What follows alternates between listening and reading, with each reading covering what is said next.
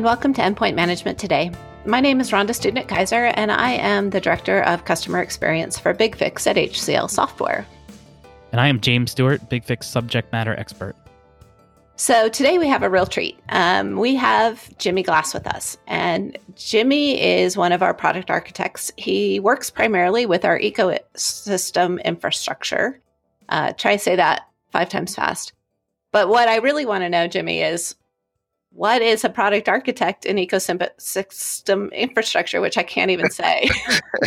so uh, we'll, we'll start with with ecosystem. Um, we're we're a relatively new group uh, founded within HCL that uh, really speaks to the investment by HCL into modernizing the product. We we're, we're looking to facilitate the interaction or integration of BigFix with third-party tools, CMDBs, ITSMs, and vulnerability uh, management systems. So, um, as a product architect, I facilitate the overall designs of these integrations. Are there any examples that you can speak to? Uh, well, we're we're currently working on the IVR, and that's the integration with Qualys and Tenable. Previously, we've we've got the first version of the ServiceNow CMDB integration. And IVR stands for something vulnerability remediation or something. I think it's Insights with Vulnerability Remediation. Th- that is correct. It's Insights for vul- Vulnerability Remediation. Ha! Oh, okay. I got five points. I got five points on that one. That's great. Yeah, uh, pre- previously it was known as UVM, uh, Unified Vulnerability Management. So. Oh, okay. All right. I think I'm, I'm more familiar with that term. Awesome. So, kind of going back to basics, what got you started in computers? Well, I I would have to attribute my my father. So uh, when I was eight years old, uh, my dad ran a bulletin board system back in the '90s for the EPA, um, and this was uh, Gulf Line. It was a, a bulletin board system with nine modems that facilitated communication on the cleanup of the Gulf of Mexico. So computers have been largely a part of, of my life from from a very early age. Uh, he really supported that that passion I remember he uh, basically showed me a game from uh, Sierra. Uh, this was on an IBM XT and told me if I uh, wanted to play it, I needed to figure out how to run it. So I did. Then I kind of got into bulletin board systems and chatting with sysops, and uh, eventually, you know, became a moderator for America Online. So uh, that that was my early computer experience. So your your dad helped run a bulletin board system or BBS for the Environmental Protection Agency for cleanup in the Gulf of Mexico. Yes. That's very specific. And then you ended up as an AOL, I guess, chat moder- moderator, which is basically like the slightly more modern BBS at the time. Uh, right. So actually, America Online, it, I believe, was based on RBBS prior to becoming an ISP. Oh, wow. So Stephen Case uh, had reached out to my dad and spoke to him about starting up this pay for service bulletin board system based on RBBS, which was what my, my dad had set up for, for the EPA. And uh, my dad was like, oh, no, that'll make no money. Who's going to pay to connect to a bulletin board system? so we all know that was a bad decision. That's pretty funny. That's really interesting. Like, I kind of knew that AOL had a lot of like chat room messaging kind of features like that, but it was not really a part of AOL I was ever that aware of. Like for me, my main interaction with AOL was like AOL Instant Messenger, and I knew that like some people used it to get their email and internet connection. But that was like my main interaction to it. But that's that's interesting. Like, what did you do as a AOL monitor? What was that like? Well, early on, it was. Um, uh, I mean, it was just a simple bulletin board system um, and you would dial in just like you would dial in with an ISP, and then you would have access to various services from message boards to messaging to email and limited web capabilities, I guess, um, transfer files, things like that. Uh, my role with them was was as a support agent in one of those chat rooms. So if they, if people had issues with AOL or had issues with their computer, then I would try to help them and and in exchange for for those services, I got free AOL. And at the time, you would pay per hour, I believe. Yeah, that was such a weird time. It it was huge. So that that's interesting. How you know a lot of AOL's early product was around text based messaging in lots of different formats from, you know, bulletin board to chat to email. And then you were doing text based chat support, which is also now like fairly common where you go to a, a, vendor's website and it pops up a little thing in the in the bottom corner like hey would you like help with this? We can chat with you right now. And it, it's kind of a return to that text-based support. Yeah uh, and and i mean we, we can do tons more than we can do back then from you know remote control to uh, of course the the automated scripts that we have with bigfix yep. There it was it was really more conversational um and uh if, if anyone's ever worked in IT support it's it can be frustrating sometimes um not to have the tools that you need to uh, really solve the problem and, and and to walk the user through it. Absolutely.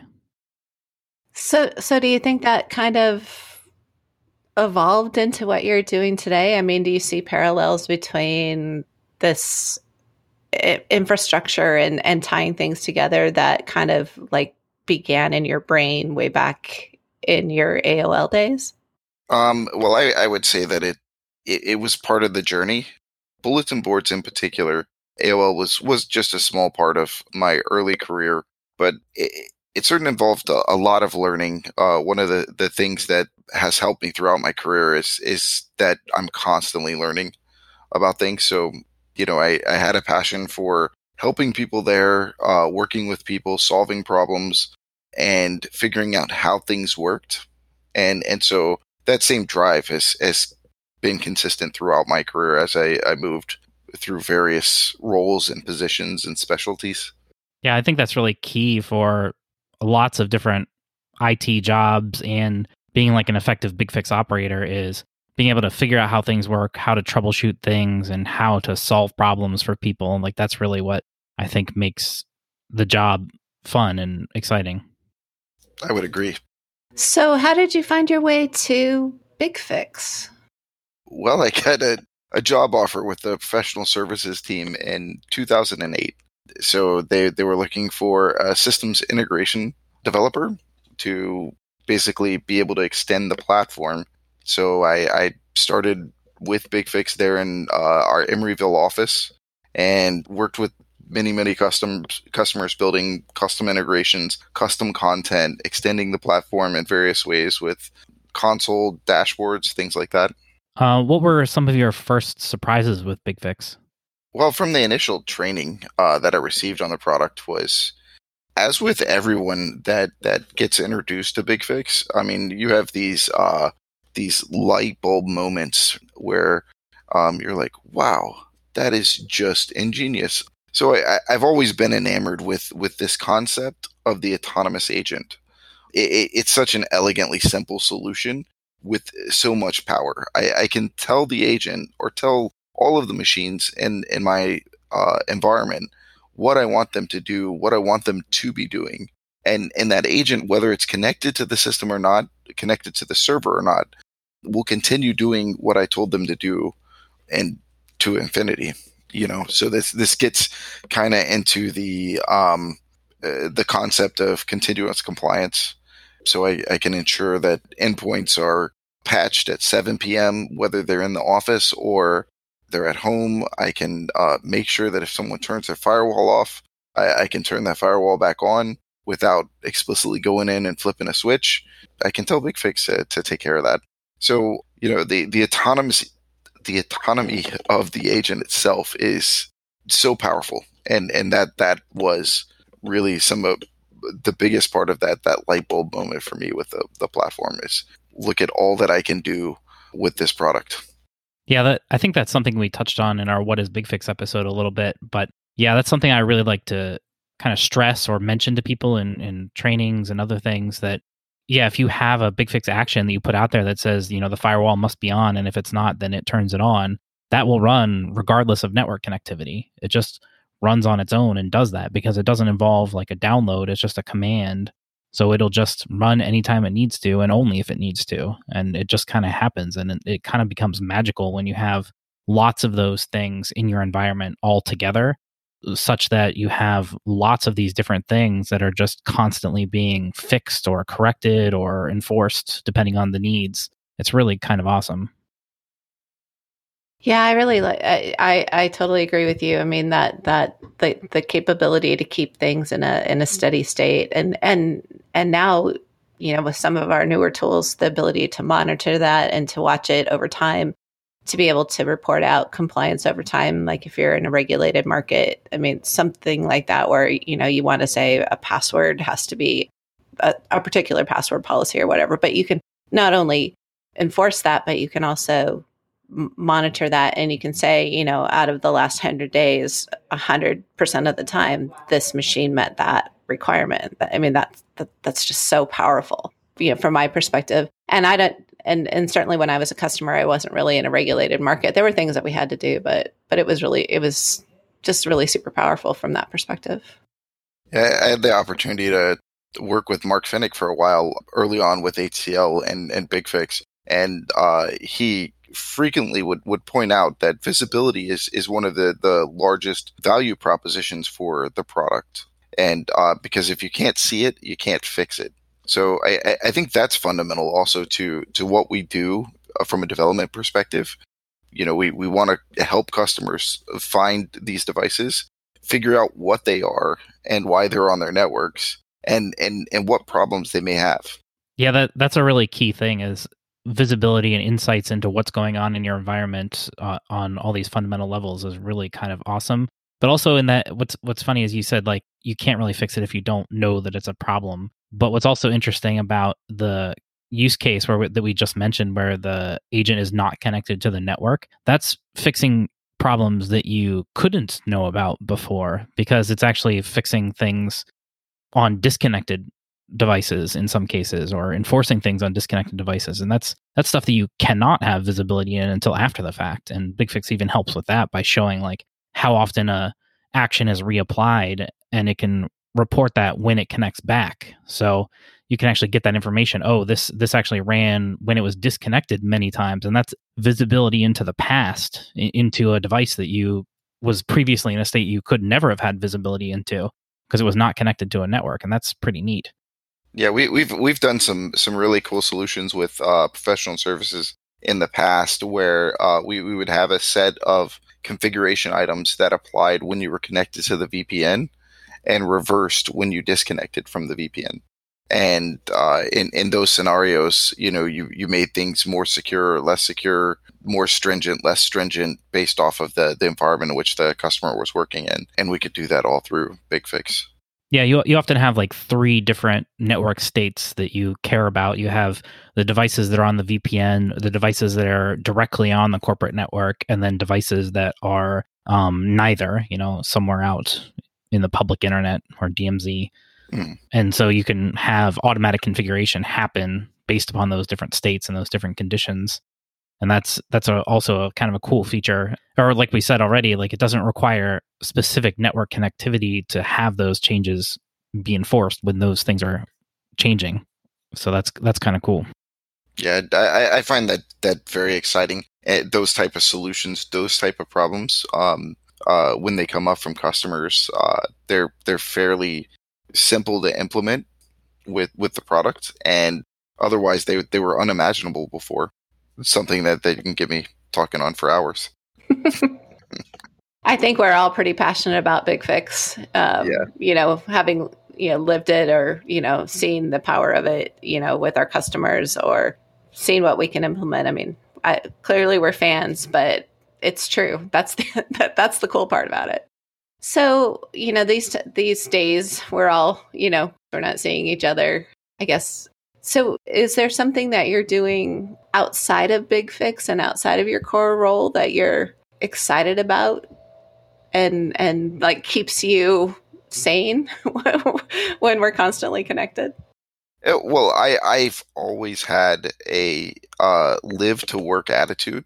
Um, so there's the type of people that have a live to work attitude and a work to live attitude. Um, I, have never had a nine to five job. Uh, I, I, have a lot of passion for what I do, so I eat, sleep, and wake up and and and do it again. Uh, BigFix. When it comes to like outside hobbies, of, of course, I've got a family, but uh, I've got an older forty uh, foot aft cabin boat, so that that's where I kind of uh, tune out of technology And you know where where we sit behind a desk eight hours a day, ten hours a day, twelve hours a day some days, and where very stationary, my boat is is my outlet for doing something physical. So um, before five years ago, I knew nothing about motors, nothing about boats, um, and I bought a boat, and the first thing I figured out about the boat was I couldn't afford to pay someone else to fix it. So I, have learned how to work on four cylinder motors. Uh, my Crusader 454s. So uh, change oil, things like that, uh, and and I find that very rewarding. You know, uh, from a techie perspective, one of the cool things that I'm, I'm looking at at the moment is is moving my analog gauges, so like the speedometer or the the oil gauges, the fuel gauges, all of these sensors are really simple components that send an analog ohm based signal to the gauge up in, in your cockpit um, and in a very similar manner to the way it works in a car. But you can actually send those signals over to a block that translates it into a digital signal. And that can be translated across a network in the boat um, into an integrated console. And so I, I, slowly invest in those type of things and uh, am working on building out uh, a more complex system there but I, I, I, find that exciting the technology that, that you can put on the boat and how that weathers in the environment. So there, there's a lot more things to think about with physical devices than uh, with the digital devices I traditionally work with. Yeah, for me, I'm not super mechanically inclined, but like slowly over the years, I've kind of picked up more and more car repair things and there's there's definitely things where they come up and I'm like, "Oh, yeah, I don't think I can do that. I really need uh, a mechanic to help." And then other times I'll, you know, watch a YouTube video on how to do it and I'll be like, "Oh, yeah, I think I can give that a shot." And one of the things I found um, with doing my own repairs is I can buy better components online for, you know, often cheaper than I would get charged for the cheaper components and do it myself and end up ahead in terms of you know the costs to do the repair and the cost for the part often. Uh, so like that, that's always very exciting to me when i can pull off a repair with what i think is much better parts for much lower cost. I'm sure you have a similar experience on the boat as well. Yeah yeah it, it, it, that's exactly true. I mean the, the labor typically comes from some magic book and uh, oh that's supposed to take two hours and they charge you two hours of labor and you get you know, it really took them 15 minutes. Uh, but in, in that type of work too, like I, I often talk to my wife about this, the, um, uh, the sense of accomplishment that you get for, for me at, uh, doing that type of work, um, is immediate. Like I changed the oil at 30 minutes. Boom, I did it. Let me check it off the list working with uh, some of these larger solutions that we're building, we're, we're looking at, at six to 12 month dev cycles. So that, that check mark, um, though we have intermediate accomplishments, they're, they're not daily like check marks. So there, there's, it takes longer to, to receive the fulfillment. You don't get this, the same immediate gratification you get from these little hobbies. Yeah, that's very true.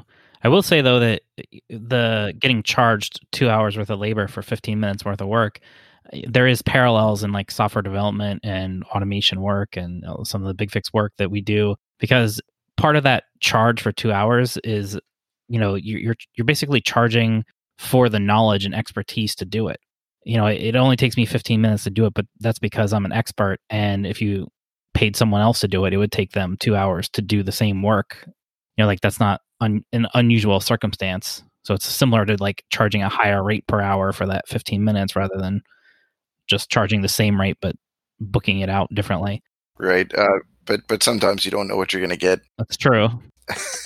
with, with, with that labor. Luckily, I, have I've got uh, a lot of great partners with with my boat. People that that are as passionate about uh, boats and and motors uh, as I am about technology and um, so it's it's worked out it's worked out great. Yeah, I think that that is something that's different about software. Is so- with software, it's a little bit. Well, I guess that's not entirely true, but sometimes it's easier to prove that it works rather than you do a repair and then just kind of hope for the best and not sure what you got until you prove it out over time and things can happen. Yeah, I, I think you have analogies to to home building often with uh, uh, versus software development, and in in which case uh, uh, you have a lot of physical expense to buying the hardware and and getting that that POC up.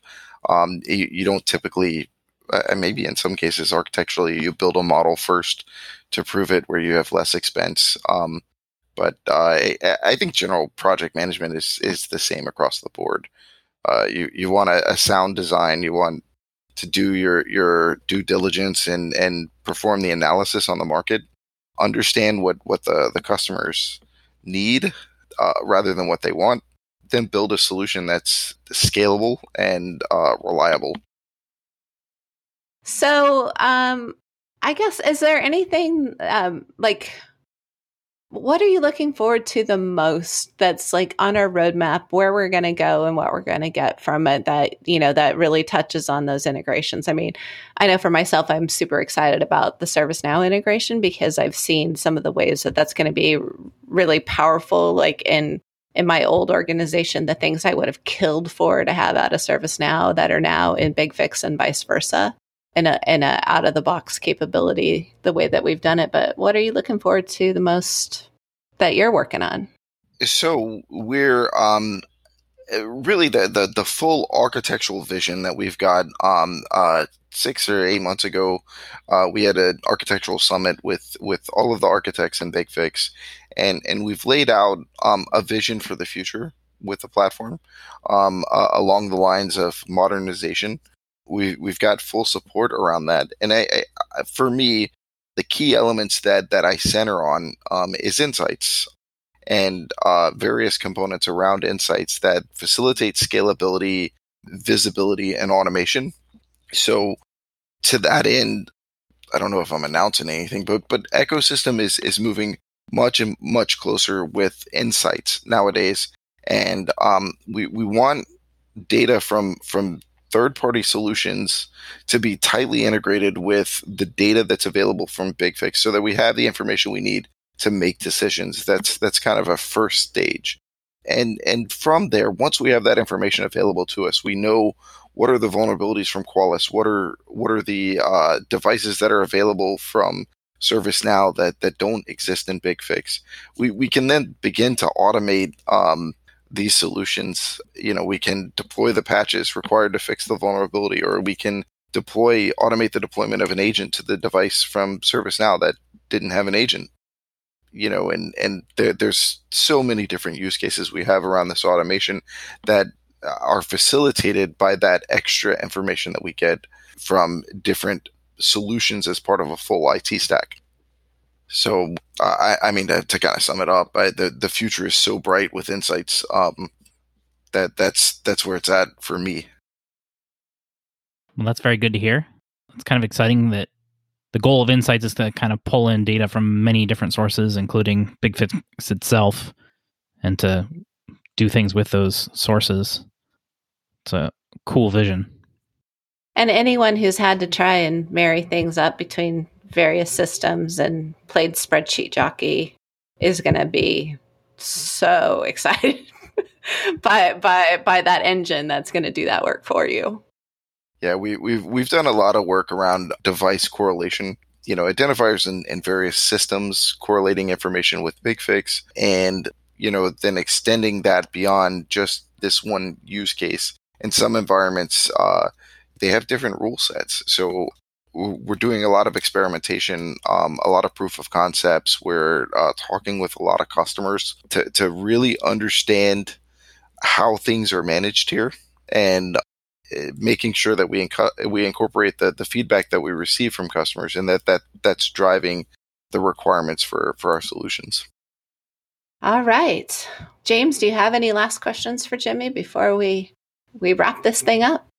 Uh, something you mentioned early on was you know your dad not letting you play a game until you figured out how to make it run and i thought that was pretty interesting because that reminded me of you know when i'm trying to keep my kids from playing too many games when they're supposed to be doing homework and stuff like that and somehow they have become uh, little hackers and have figured out how to get just anything to work and it's it's kind of uh, shocking sometimes the the ways they find out around you know my IT knowledge And I was curious, um, you know, if you have any like similar experiences and other like IT problems you've had to solve for friends and family, because I know, uh, for at least for me personally, I kind of become the the family IT person anytime I'm like over at someone's house. You know, people want to know how to solve this or what printer to buy. So, what kind of interesting family and and friends IT problems have you had to solve? Well, I'm I'm uh, a, a bit free range with my kids, uh, so I don't use any sort of content filters on them. Um, I uh, I do monitor what they're doing, and uh, I'm like, oh no, you're you're too young to be uh, watching Five Nights at Freddy. Don't do that, or you're going to get in trouble. And and then I just look to make sure that they're following uh, the rules there, and and they've been great at doing that. Uh, and of course, I, I, try to limit screen time there. We I've got a screen time app on their their their tablets so that uh, they they get two hours a day at most. Um, and and that's worked out well. I, I I mean, as with everyone else in the, the tech industry, um, I'm the computer guy. not something that I, I, typically do on a day to day basis, but it, it's really not challenging work, I guess, you know, changing a hard drive or rebuilding a system. But uh, a, a, solution that I'm probably that that I'm I'm kind of proud of, uh, and it's more for for the enjoyment that that my neighbor gets out of it than really that it's you know technically awesome. Um, is that that I basically extended my uh, Wi-Fi to my neighbor's house um, and installed a Roku on his television and introduced him to Netflix. So, uh, you know, I every other day I hear about uh, the next series that he binge watched, and uh, you know, I, I, I have a lot of satisfaction. That's probably the most rewarding solution I have at home. That's that's really cool. That's really nice. Uh, is there what system did you use to extend the Wi-Fi?